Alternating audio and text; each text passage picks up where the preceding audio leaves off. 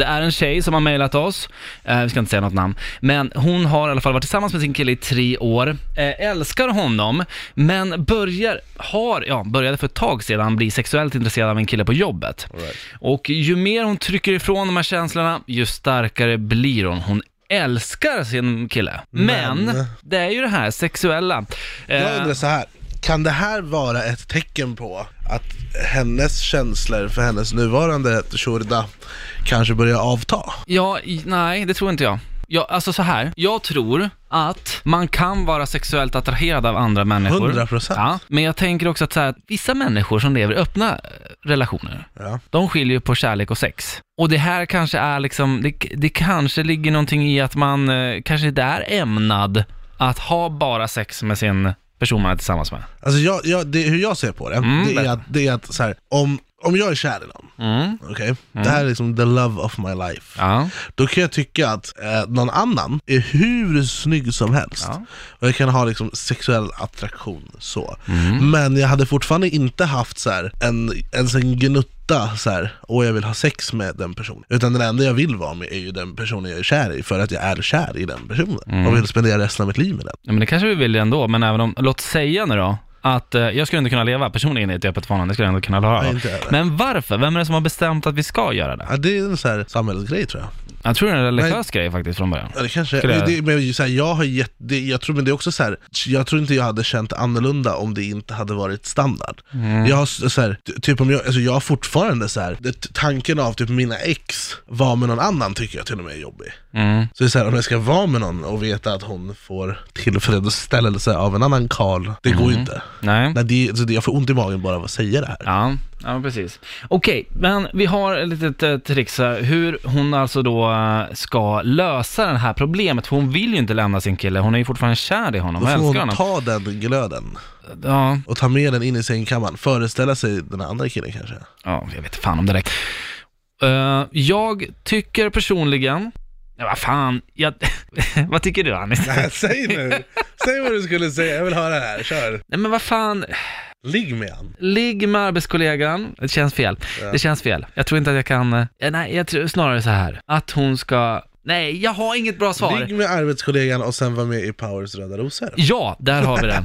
Bra. jag tror inte det finns något så riktigt bra svar. Jag tror att så antingen så väntar man ut och hoppas att något händer eller att något förändras. Gör det inte det, då måste du dumpa din kille. Mm.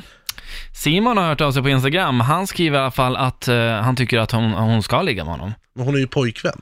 Ja, men alltså man kan ju inte vara otrogen. Få det ur sitt system liksom. Spelar ingen roll. Nej. Förstår du om man, alltså hade jag varit tillsammans med en tjej och hon kom till mig och bara, du älskar dig. Ja, du vet att jag älskar dig, eller hur? Ja. Mm. Du är fin, sådär. Ja.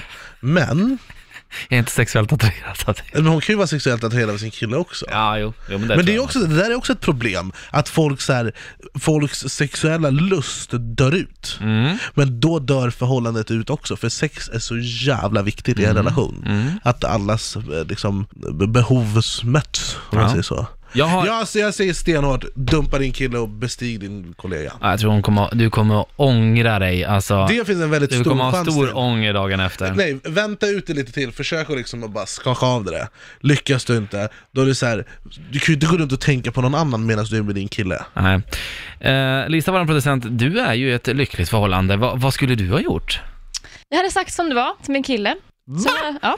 Hade du berättat för honom så här, jag är fruktansvärt sexuellt attraherad av en kille på jobbet? Ja. Nej, inte kanske på jobbet, men jag skulle nog fråga. Eller jag skulle säga som det var. Jag skulle fråga om du får sex med någon annan? Ja. Förlåt om jag säger det, men det är det dummaste jag har hört i hela mitt liv. Nej, men det beror på hur säker man är. Alltså, man kan ju älska någon och sen kan man... Men alltså, allt är förstört. Om han säger nej då? Om jag går med den här lusten... Säg att han säger ja, för att han vill, alltså, han vill verkligen vara med dig. Och han så här, vet inte vad han ska ta vägen. Han säger ja.